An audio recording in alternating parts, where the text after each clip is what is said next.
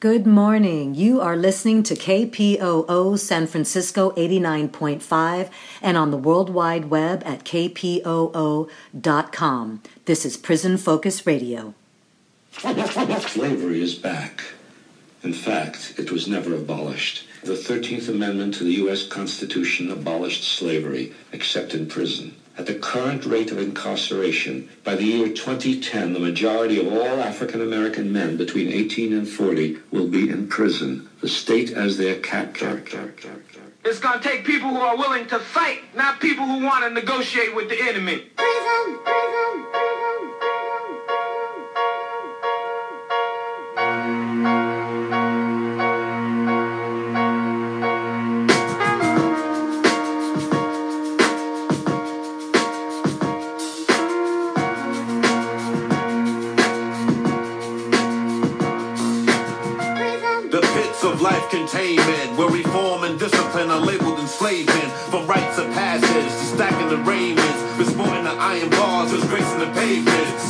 Like cavemen from the pages of myth, cohabitating in darkness while we wallow in filth. Generations of jewels will trickle down to abyss as blood stains these prisons like the pyramid glyphs. Guilty or innocent agents of government treat our hoods like picking ground. Schools to tenement, all sagging uniform as thugs. They represent racial stereotype, a profile for the oppressed. When you witness genocide every day, you get the hint that the ghettos are cold like a lab experiment. As young women and men street hustle before they ten, graduating from juvenile halls, enough to deliver to the.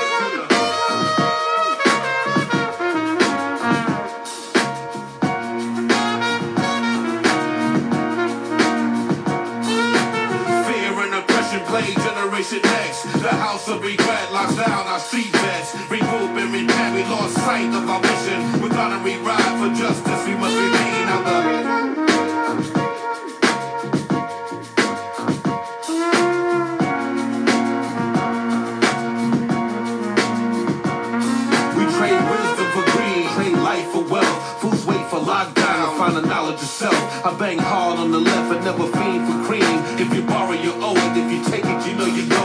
the penalty for criminal states. If you're herb or bird man, you study running from jakes. I circle with street soldiers that build and plant states. Be the land for Babylon, my skills educate. In these United States, there stands no debate. The restriction of law makes us communists of hate. New world, a new focus. The streets need to deal with new purpose. The eldership is lacking. The circus of misguidance is deep. In prison state of mind, I had you dead in the street. Yelling P-I-M-B and you stress. Player cards to rest. Tell youth to stay in school, research and manifest. Slave ways from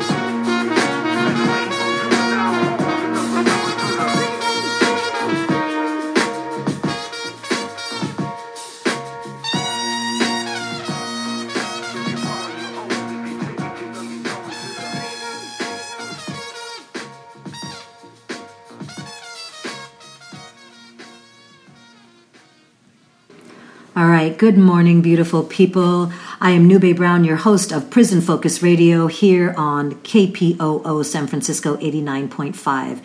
We are going to spend the rest of the hour with Jalil Muntaqim. He is a former Black Panther Party member as well as a BLA member, and he is the author of We Are Our Own Liberators. All right, get ready for uh, getting your world rocked with some beautiful wisdom from Jalil Muntaqim.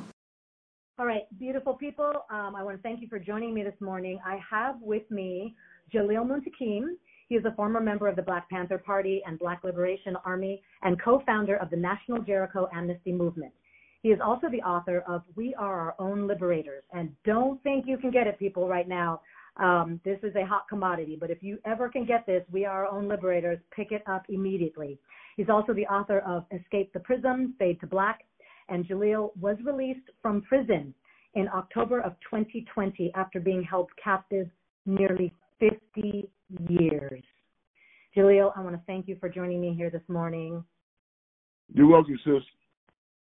All right, fantastic. So, listen, I kind of want to start with um, you are considered a political prisoner, is that correct? Or were considered a political prisoner?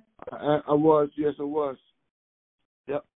Okay, I would love for you to uh, kind of unpack what does it mean to be a political prisoner, considering the fact that uh, as as as well known as Mumia Abu Jamal is, there's still a lot of people that don't know who he is and and what it really means to be a political prisoner in this country. Well, of course, the United States does not recognize the existence of political prisoners. They uh, they're under the impression that no one uh, ha- there are no no dissenters in the United States in regards to the issues of white supremacy or capitalist imperialism.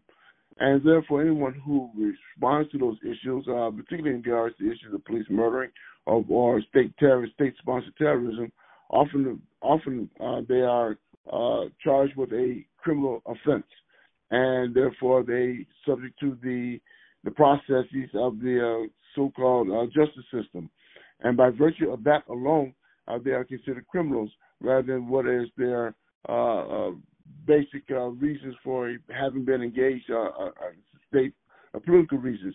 And so the United States does not give credence or, credibility to the existence that there are dissenters or individuals who essentially fight back, uh, and by virtue of their own ideals of uh, opposing the system of uh, racism and capitalist imperialism, and by and therefore they are denied the recognition of as being political prisoners. But of course, you know, like any other country in the world, uh, most other countries in the world, uh, there are there are uh, in fact uh, political prisoners, those who resist, those who are dissenters, and so the same is true here for the United States. Uh, so um, I was a member of the Black Panther Party. I'm a member of the Black Liberation Army. And as a result of my activities, uh, I was convicted of, uh, of criminal offenses. Uh, but the motivation, of course, was politically uh, was political.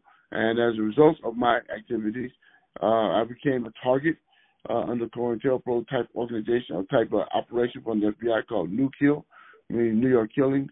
And as a result of that, I spent nearly 50 years in prison. Uh, so in those instances, that understanding, uh, I was in fact a political prisoner. Okay. Um, and then I wanted to ask you. So there's a little, there's a, a piece of news that's in the Guardian, and the Guardian has, has, has done quite a few pieces on um, on all the the Black Panthers uh, or former Black Panthers that were uh, caged by the system um, due to COINTELPRO, you mentioned.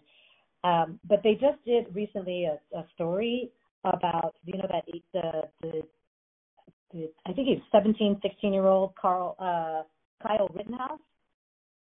Uh, that that that uh, that young wannabe cop that uh, killed the BLM activists and basically just walked away. He is now being um, uh, funded by the police and other right wing organizations. Do you have anything to say about that? Because here, I, I, I can't. I'm, your, your your phone is breaking up. I cannot hear you uh, too well. Uh, you said something about one person. What's the person's name again?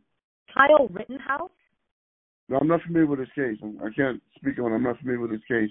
Oh, okay. Well, uh, the interesting thing about it, and and maybe you can just make a comment just in general, because uh-huh. you were at 18 years old, right? You were fighting the the system as a Black Panther. You were you were then arrested under this COINTEL program as an 18 year old. Is that right?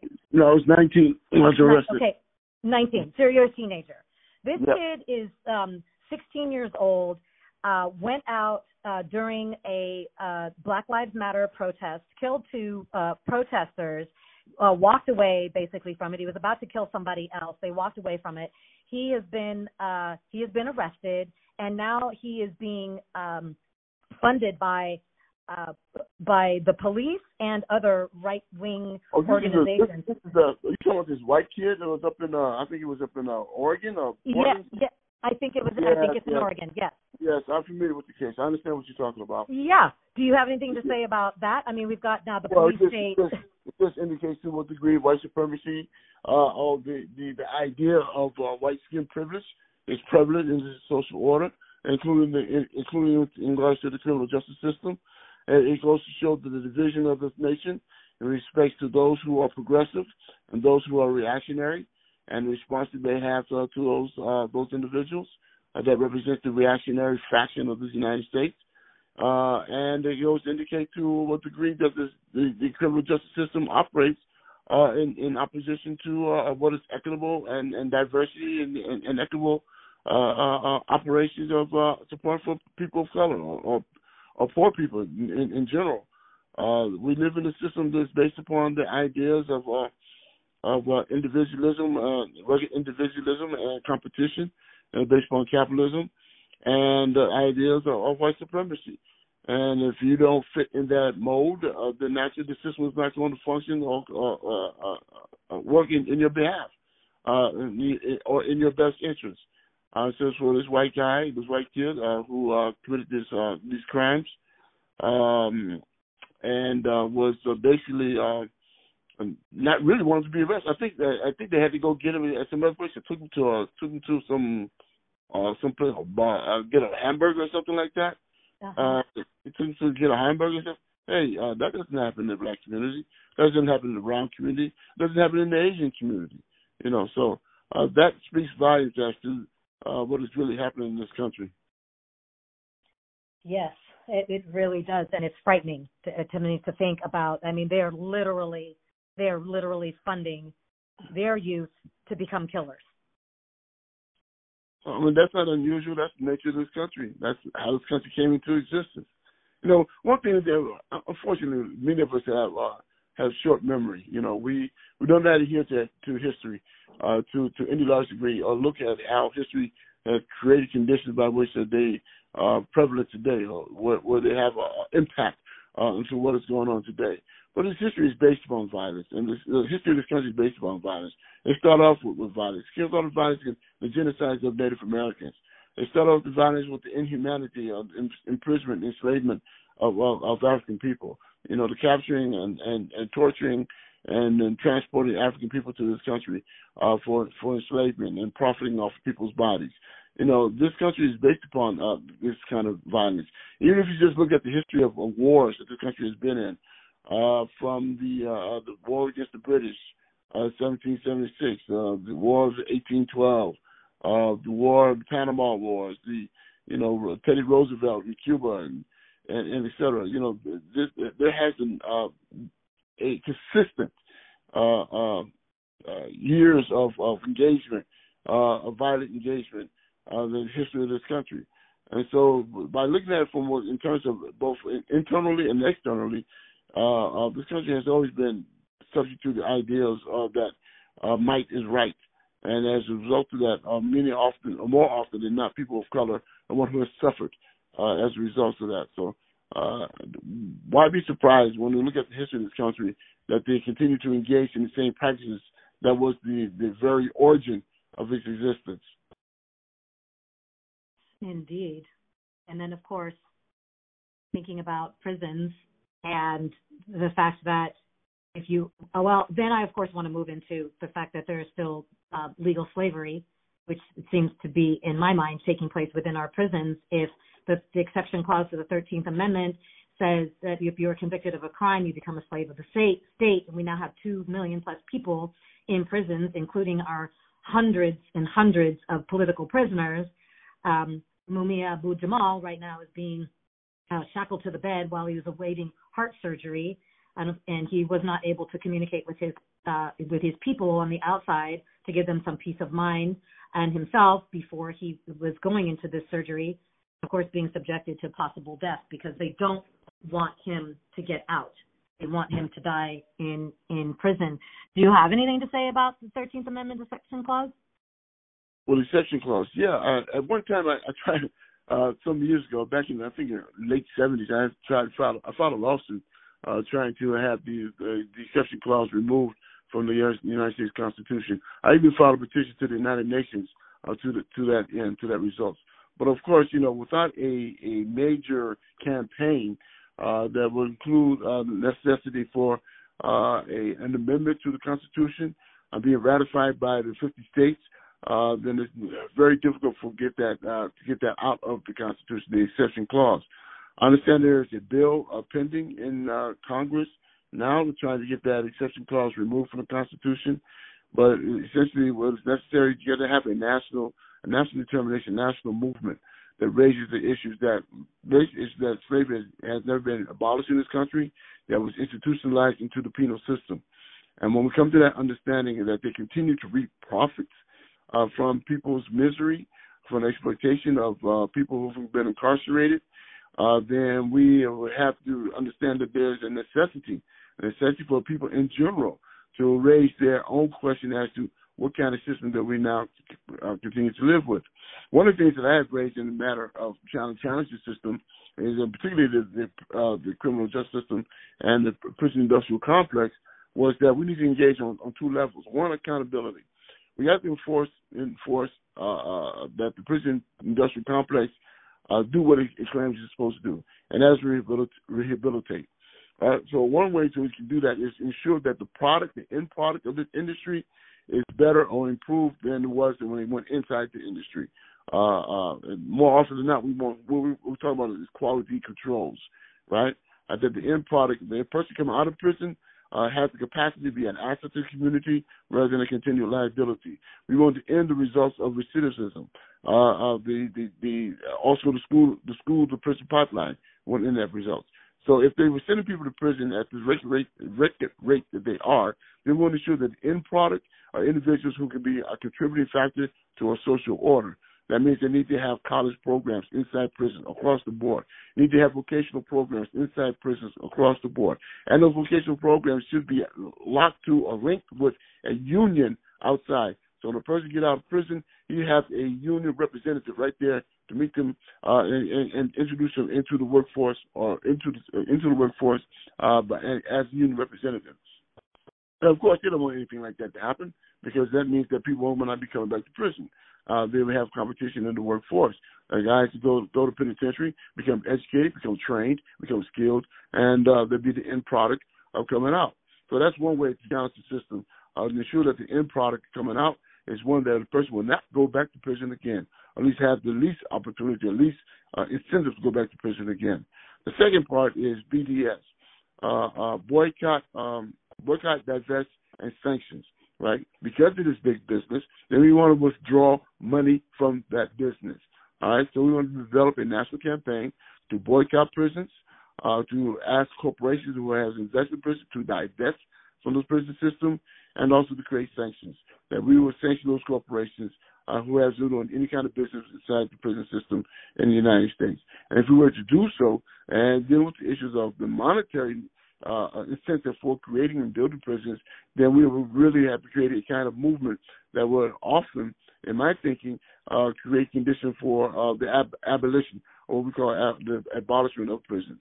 So we need to develop a new means for which we uh, uh talk about uh, abolitionist or an abolitionist movement uh, that essentially uh, uh, creates conditions by which we take the incentive out of being uh, out, of, out of the prison industrial complex. One, and uh, we ensure that the byproduct, the, the, the product of this this in, industry is one that is perfected uh, to the extent where we know, for the most part, and I mean by perfection, of course, I mean by the most part that they will not be going back to prison again. They have become skilled individuals, educated individuals. People should come out of penitentiary with college degrees and uh, certificates and, uh, journalism or, or, or, apprentices in various uh, uh, skill programs, carpentry, uh, masonry, uh, um, um, every other kind of industry that that they create in prisons.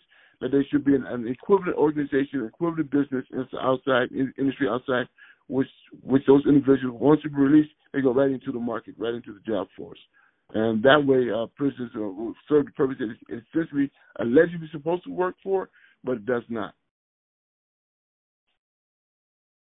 Okay, so with that in mind, of course, I have to ask you um, about, and, and in terms of your book, We Are Our Own Liberators, which I am still reading and grasping and um, educating myself with. And just uh, for full disclosure, folks, um, I am taking a class uh, that um, that uh, Jalil Muntaqim is uh, instructing and heading. Um, we are reading his book uh, called "We Are Our Own Liberators," and I wanted to ask you about these these industries that you're talking about um, in relation to having those things available for people so that they actually don't go into prisons. That these that all of these you know the educational programs and um, and uh, all the ba- basic human needs that people have, you know, housing, education, um, um, whatever whatever business you want to go into. I mean, you may, uh, you know, your education should be should be full and relevant to your community as well. And what we're doing about creating those systems so that we're not snatching, so we're not creating the school to prison pipeline, first of all, or any kind of pipeline to the prison, and also snatching our youth um, into the prisons and then holding them, like you, for almost 50 years, um, which I think is genocidal, and I want to know what you think about that. Well, of course it is genocidal. There's no doubt about it. Anytime that you take a uh, millions of people over a period of time and hold them in prison at first of all you, you, you get them in the in the young age. 1994, uh, uh Clinton uh, um, crime bill uh, created the condition by which individuals of 13 years of old 13 years of age can be charged as an adult. Okay, and so let's take that in, into account. 13 years of age, a child being charged as an adult and sent to prison for life, right? Mm-hmm. Uh, that's 1994 uh, uh, uh, crime bill. And, and, and, since that period of time, then we have uh, millions of people have been sent to prison. Many have got out, but nonetheless, been sent to prison at their most vulnerable to live, most productive uh, uh, uh, age and held in prison 10, 20, 30, 40 years. So that means that these people are not reproducing. Uh, young men, young women not be reproducing. So in, in and of itself, according to the protocols of, of genocide, uh, you are preventing the, uh, the production or, or growth rate of a people, right? And genocide is, is in, in whole or in part, whole or in part, as a crime uh, against humanity, right? And so that is part of the, the, the process by which for black people, uh, uh, New African people in the United States, our, our population has not grown beyond 13.5% in the last 40 to 50 years, right? So uh, we are confronting not only the issues of being sent to prison at young age and held for long periods of time, but there's also state terrorism, being murdered in the streets by the police, uh, and, and other uh, social ills, morbidity, uh, like health care and uh, other uh, issues of uh, infant mortality rate of black people is high greater than it is for, for white people in this country. And so when we take this as cumulative, a cumulative uh, degree of understanding the mortality rate of black people in this country, we can make that charge of genocide. One thing that I'd like to announce here is that the uh, Jericho movement, National Jericho movement, and then uh, the Northeast uh, Prisoners Coalition, along with various other organizations like uh, uh, uh, Resistance in Brooklyn and various other IWOC and various other organizations have come together in the coalition, and we're building on October uh, 24th, uh, October 22nd to the 24th. We have international jurors uh, come to the United States. Uh, this is uh, a, program that I had put together while I was in prison back in 2018. It's now coming to fruition this year. it's the International Jurors 2021 and uh, you can find it online. You can go to international. Uh, you go to um, uh, uh, spiritofmandela.org, spiritofmandela.org, and uh, check it, and you'll find that we are uh, building a, a, a, national international uh, tribunal uh, to bring to the charge of genocide to the international community. Uh, we are commemorating the 70th anniversary of We Charge Genocide uh, that was first put down in 1951 by Paul Robeson and uh, William Patterson. And we feel that the conditions today are no different than they were back in uh, 1951. We still have the same charge. So we charge genocide again, or we again are charging genocide, and we bring this to the attention of the international community. So I ask everyone who listens here to go to spiritofmandela.org uh, endorse the campaign, support the support the uh, international uh, jurors and uh, uh, effort that we are putting forth, and uh, the international community in support of uh, our struggle inside the, the 3,000 by 2,000 territory, my territory of the United States. Yes, people, get to spiritofmandela.org and check that out. You definitely want to be involved in that. Thank you uh, for bringing that up. That is definitely one of the things I wanted to talk to you about. So, I, I do want to. Uh, you said something about people forgetting their history, and I think it's so important. Um, I we have so much respect, deep respect, and appreciation for you, Jalil, um, and you are our elder, and I think it's important that uh, we do know our history, and our history comes from somewhere, and and and the learning process, um, the educational process for us is really important. I was wondering if you would be willing to share your evolution in terms of writing that book and being the founder of National Jericho Amnesty Movement.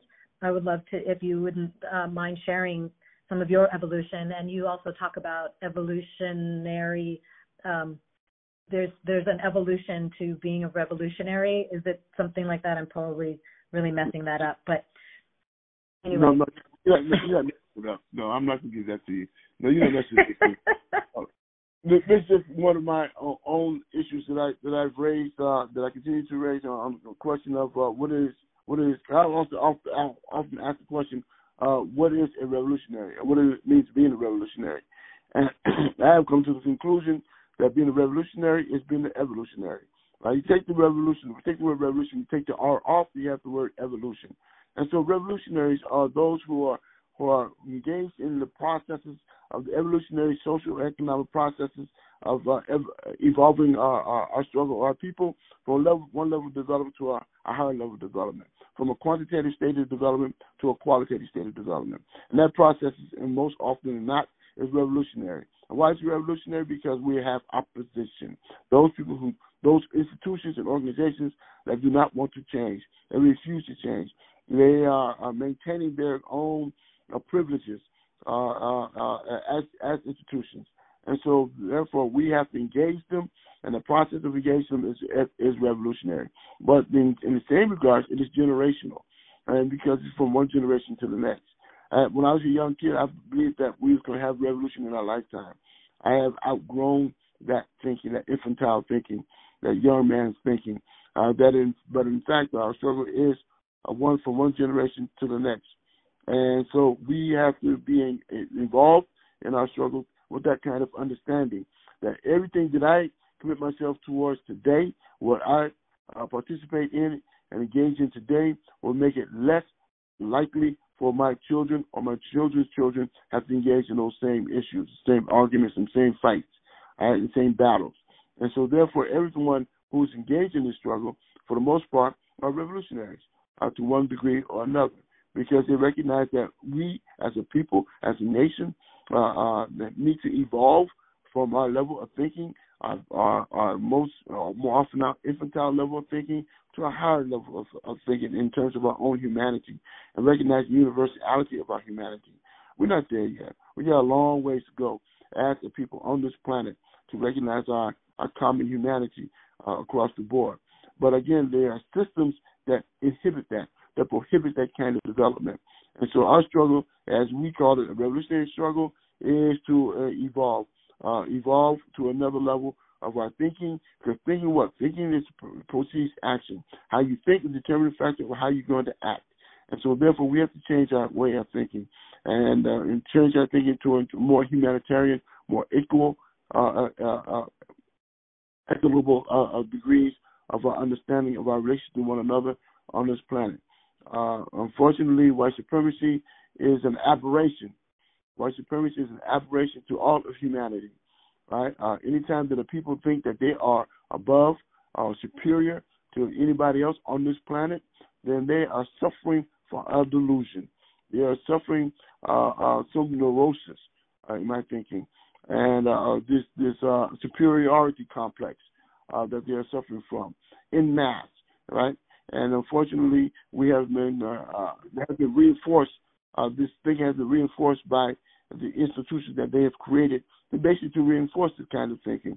And so this is what we are up against. We're up against destroying that kind of systems, destroying that kind of thinking, and uh, and evolving ourselves into our own common and universal humanity. That was a revolutionary process. Oh, you also asked about uh, my coming into uh, uh, coming into the struggle. Well, uh, I'm trying to put it as succinctly as I possibly can.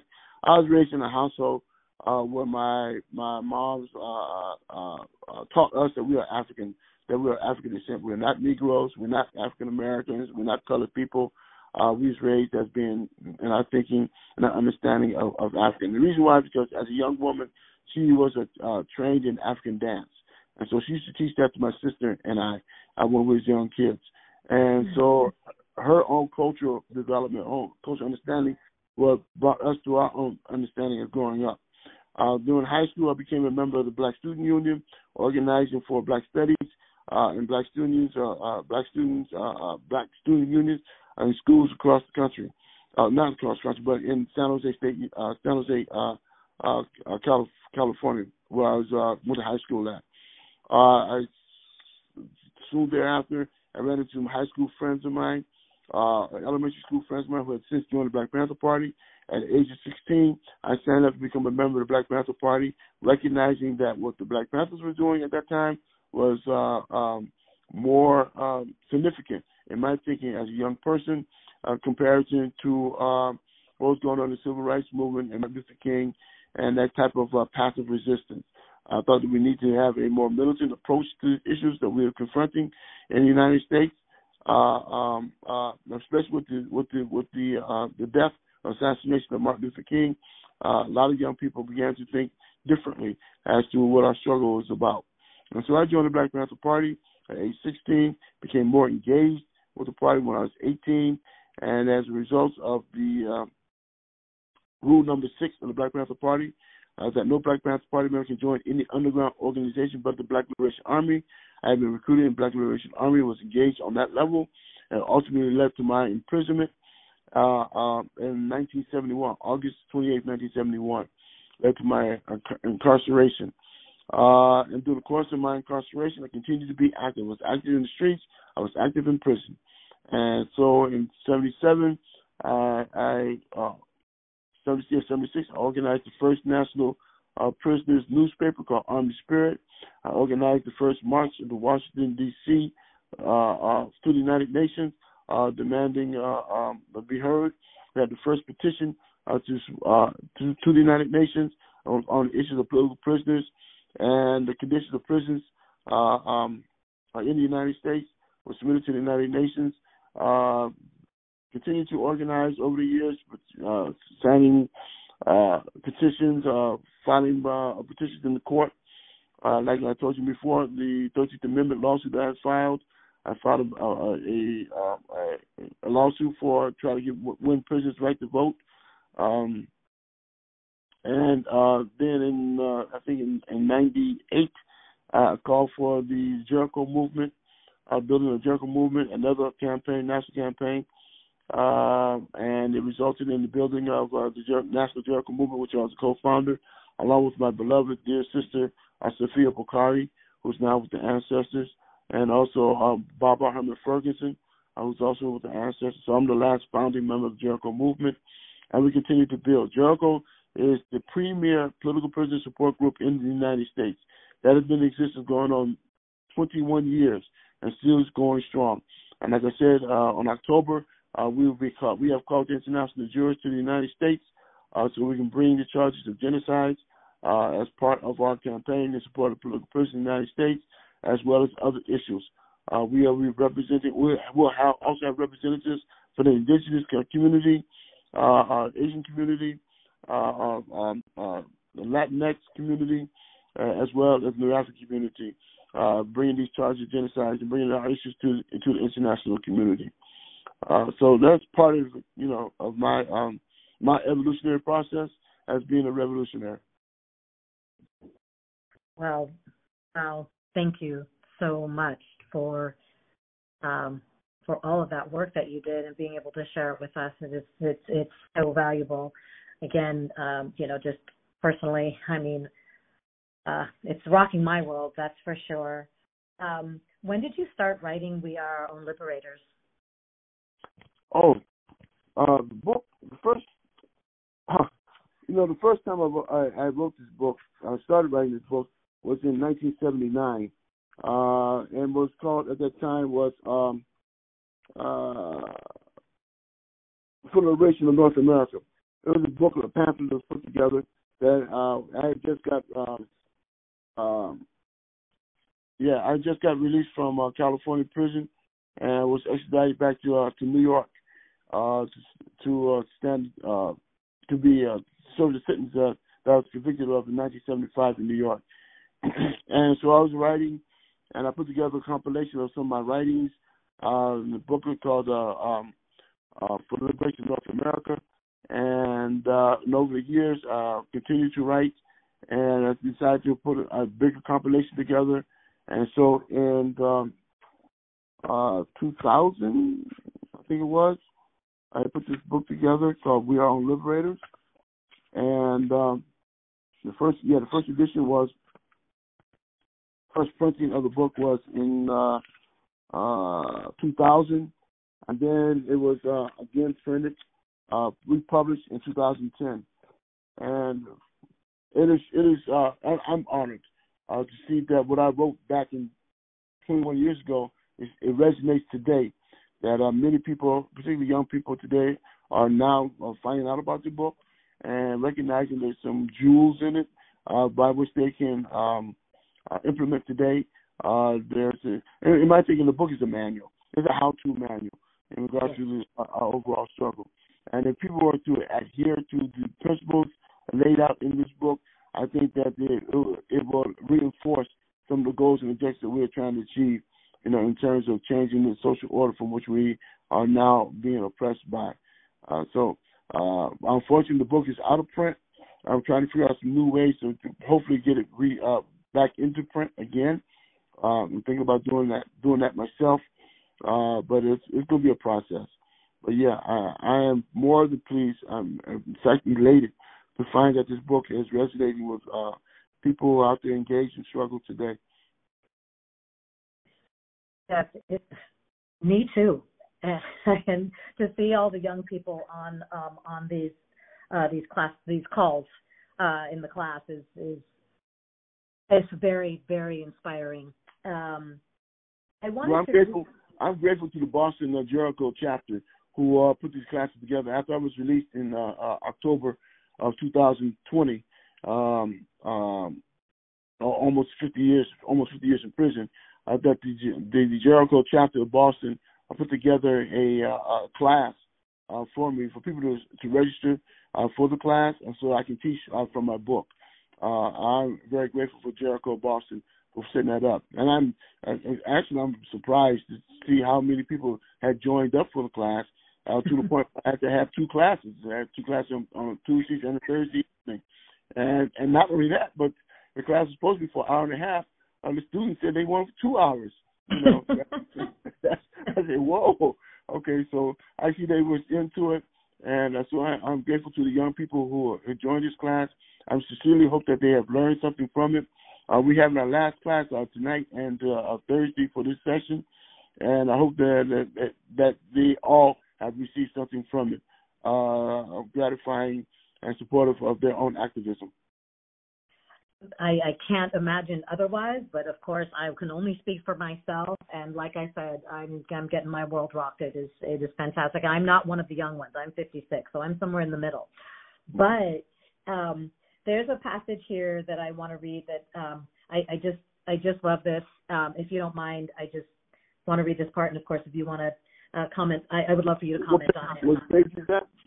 This is on page 117. 117. Okay, go. It must also be stated during the course of the class struggle for national unity, the enemy government will seek to preserve the legitimacy of the neo-colonialists. They will afford them greater amounts of visibility in the media, become more politically friendly, give larger concessions and authority to command the mode and direction of the struggle. This is why it is so important that revolutionary nationalist forces make their programs for black community control known amongst the new African people, especially the working class. They must diligently, relentlessly, and vigorously challenge the national bourgeoisie civil rights program as minimal demands insufficient to the needs of the new African nation. At first, the class struggle may appear to be di- divisive, but only until lines of demarcation have been drawn between two contending forces and directions in the neo colony struggle for self determination and independence. Thereby, thereby, class struggle for national unity becomes an essential part of the liberation movement, a fight for Black community control, a part in which the particularities of the contradiction of class divisions within the neo-colony become a motivating factor by which the principal contradiction between the neo-colony and the colonial government becomes acute and antagonistic, and separation independence become the ultimate goal to attain in a revolutionary national struggle between the nationally oppressed and the national oppressor. Very good. Nice reading. You read better than me. very, very good. Um, uh, yes, you know, I had put forth a theory called three class theory, uh, uh, three class, three phase theory for national independence. And so that is speaking basically to the first class, uh, uh, uh first phase of the of, of three phase theory. Um, I, I learned earlier on that without without a theoretical foundation, revolutionary, revolutionary theoretical foundation, uh, there is uh, very difficult to have a revolutionary movement. And so theory theory precedes practice. If your theory is not together, then your practice is going to be shady. And so what I decided to do, and, and all my studies in those 50 some years, or at that time, uh, 20 was 30 years in prison, I decided to uh, write that book and write the uh, three phase theory for national independence. And to put forth, I try to promote it out there and to have discussion with many academics and intellectuals uh, who will discuss the issue. Some of them who sought to uh, put, put together a front, a, a national liberation front some years ago. Unfortunately, we didn't have the wherewithal to to maintain it. But the three phase theory for national independence essentially lays down a foundation by which we can understand the, the not only national liberation struggle, but the class divisions uh, that is promoted by capitalism, uh, capitalist imperialism, and addressing those kind of issues. So uh, that is the, the, the, basic foundation of the passage that you read. Uh, is dealing with the issues of the first phase, class struggle for national unity. Yes, the first phase. Wow, I I, I love that. Okay, um, I wanted to move into just because, in the interest of time, um, kind of this this this writing, this work that you're doing now, and able to uh, be continue with this movement, um, maybe in the new epoch, the fifth epoch, maybe we are in, um, and in relation to the uh, Prison Lives Matter. Um, if, if, you could just kind of make that connection, because I would love for you to talk about the Prison Lives Matter.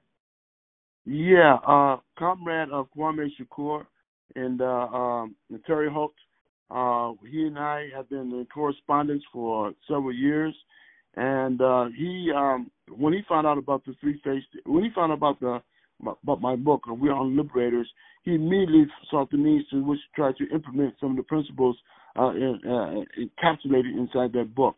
And one of the things that he decided that we need to do in terms of the prison movement, as had been in my experience back in when I was uh, in prison, especially back in the 70s, that we need to build a united front of some form, of some uh, where we can speak in as forcefully as we possibly can, uh, uni- with unity and uniformity, unity and uniformity. And so, uh, brother uh, uh, Shakur, Comrade Shakur, uh, developed the uh, capacity for which he communicated with many uh, progressive prisoners throughout the country, and they developed what is called Prison Lives Matter campaign. Now, of course, they're piggybacking over the over the the trend and tendency of Black Lives Matter, uh, and which is is good. It's good. It's a good slogan, uh, and it's a good means by which we develop a a a a, a foundation by which we can uh, communicate with one another and find those things that are common in regards to our overall struggle. And so, uh, brother um, Kwame Shakur uh, is, is, developing that as well as working with me uh, to build a portfolio and front for the liberation of the African nation. Uh, we are working in tandem with one another in those particular areas, and I am uh, uh, glad to see that there are many um, progressive people incarcerated who have joined uh, Prison Lives Matter and uh, hailing it as the means by which they can themselves become organized as part of the overall struggle, overall movement. Yes, thank you. Me too. Oh, Jalil, I am. Uh, Kwame Shakur is he is so inspirational, and um, I. Uh, speaking of that, and one of the ways is he is the one that really um, kind of paved the way, opened it up for me to uh, consider moving on to, and then going on the journey of uh, becoming a new African, embracing new Africanism, and um, I would love for you to, uh, if you wouldn't mind talking about that, about about being a new African, and uh, you know, if you would just talk about that. So. Okay. All right. Uh, let me try again. I'll try to be as poignant and as succinct as I possibly can. In 1968, uh, 500 revolutionary uh, nationalists uh, met uh, in Detroit, um, um, and um, for the purpose of trying to develop a means by which they can uh, divide or separate themselves from the system of white supremacy. They met at the church of Reverend Franklin, who was the father of uh, uh, uh, Aretha Franklin, Aretha Franklin's dad, uh, at a church. And so they met at that church, and they decided that they put together what they called Provisional Government of the Republic of New Africa. Uh, we have the, the, according to the history, our history uh, in the United States, um, field order number, I have to go back to uh, 1860, 63, 64. Uh, uh, General Tookie Sherman, 1863. Uh, Tookie Sherman put together uh, what is called Field Order Number 15. Field Order Number 15 uh, indicated from uh, St. John's River, South North Carolina, South Carolina, St. John's River, south to the Florida Basin, will be territory that would be granted to African people who are, who are emancipated. And during the course of that time, uh, they began to create their own, uh, what they call a liberated territory, uh, freemen bureaus and, and other means for which they were able to uh, govern themselves, these Africans, uh, emancipated Africans. And so there was, uh, again, uh, uh, what we call a liberated territory of African people uh, during that period of time. So that's the history of our own capacity to uh, begin the process of governing ourselves that has been lost in history. Uh, uh, and, and, so um, uh, these uh, Africans in, in 1968 recognized that history and also an understanding that the, the majority of black people and the majority of Africans lived in the Black Belt South. And so they decided that they were going to carve out this territory as the territory from which uh, we uh, can, can, build our own nation um, and be self-governed uh, in the Black Belt South, South Carolina, uh, Alabama, uh, South Carolina, uh, Georgia, Louisiana, Alabama, and Mississippi. Um, and so, in, in, the process of doing so, um, they began. They organized what they called the Provisional Government Republic of Africa. Now, let me go back a the point in terms of this idea of what is a new African. Uh, it's important for us to understand in terms of who we are as a people uh, in, in, the United States uh, uh, that we are people who come from the, the, primarily from the the west coast of Africa, and we came to this country or were brought to this country uh, from various different tribes and nations. Uh, we were Mandingos and Hausas and Fulas and Igbos and Mandingos and, and, and many other uh, tribes and nations who were miscegenated t- together. Not only were we miscegenated together uh, from off the East Coast and also the Arabs, part of the Arabs and, and uh, uh, northwest coast of Africa, uh, we also miscegenated with the Portuguese, the Dutch, uh, the English, uh, of the Spanish, who was engaged in the Atlantic slave trade. Not only were we miscegenated with, with those with those people, we also miscegenated with the the Arawak, the Tainos, uh, uh, the uh, Seminoles, the Cherokee, uh, Native Americans, indigenous people of, of this land. And so when we come to understanding this this this this nation, the broader miscegenation, uh, we have recognized it as uh, as what we call we identify ourselves as new Africans. Uh, we don't throw away that we don't throw away that history. We give credence to that history. We give understanding to that history and that cultural development, and that we are for the most part who are the major people or persons who are able to speak to that history uh, based upon what we have endured over 400 and something 50 years uh, uh, of, uh, of, of oppression. And so we, uh, as a result of that, uh, what was imposed upon us and what we have this acculturation, the miscegenation. We accept this reality in terms of our history, and we identify ourselves as new Africans. And I am so grateful for it. I'm telling you, it is one of the most liberating uh, concepts that has that has come my way. You know, um, I am uh, I'm mixed, right? My mom, my so my mom is white, my dad is black, and that's kind of always how it's been. You know, Sure. my dad my dad always used to say, "You're the best of both worlds," right? And I'm Yep. thinking, and then it's like, wow.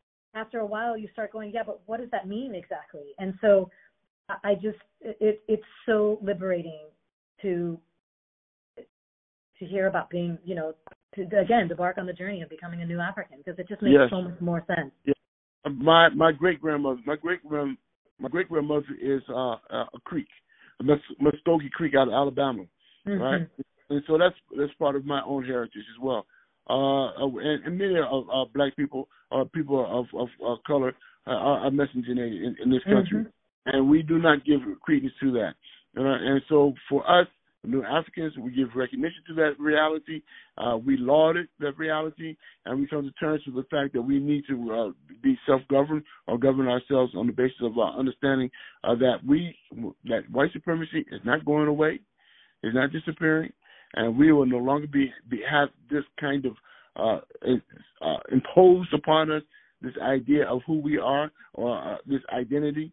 Uh, they they try to first of all they tried to name us N words. Then they name us coons.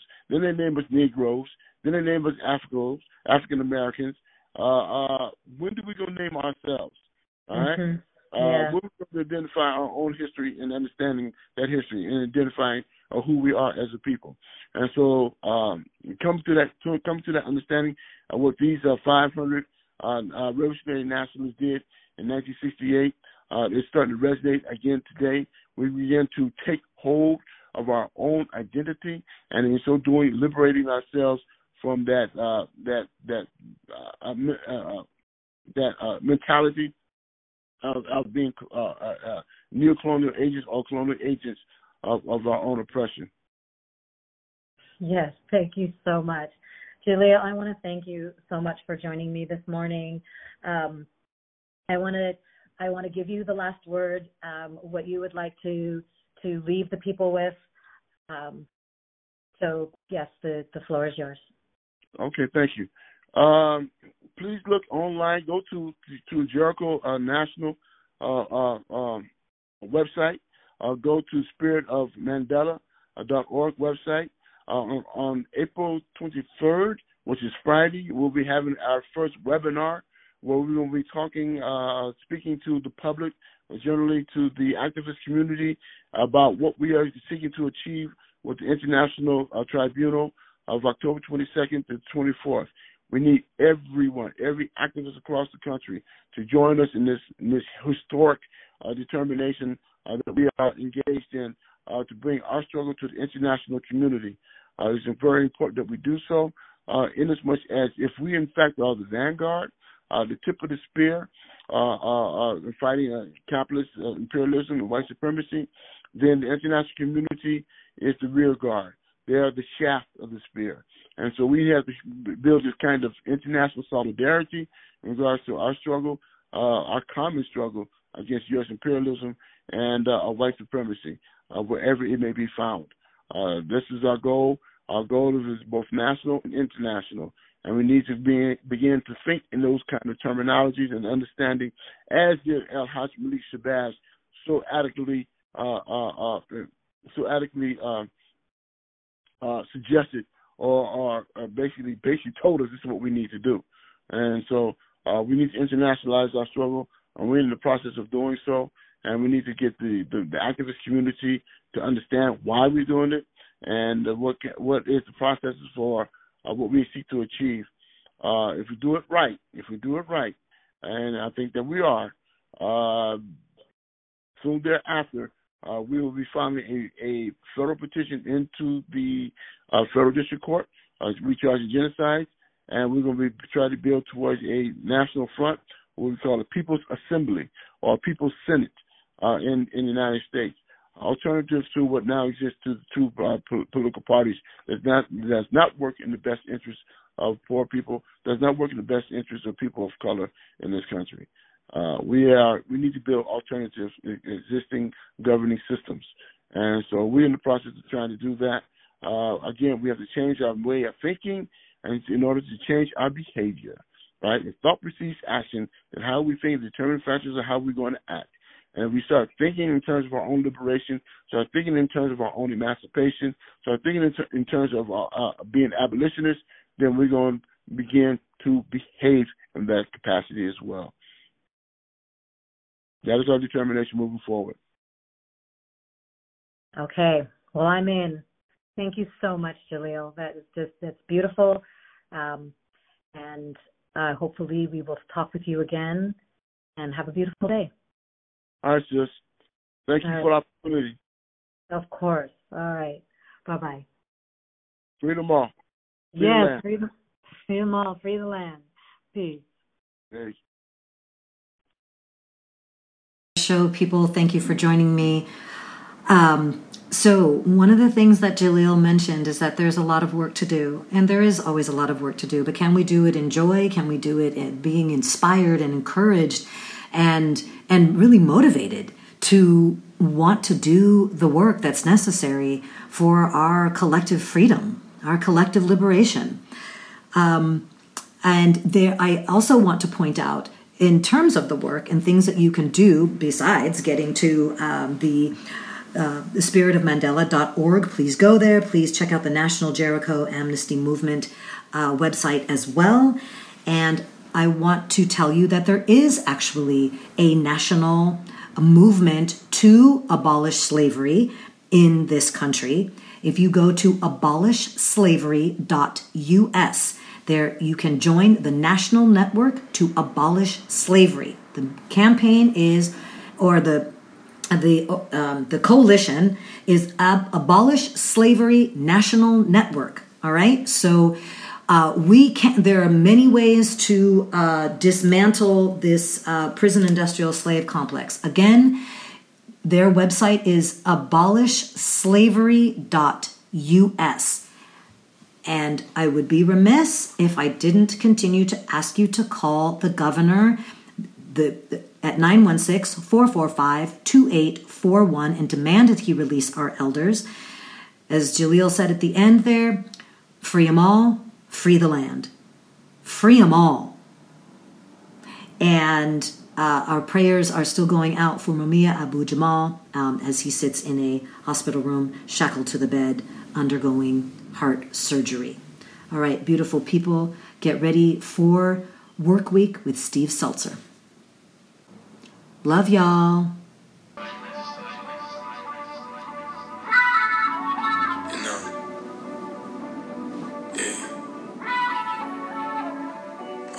Wanted to have superpowers, you know.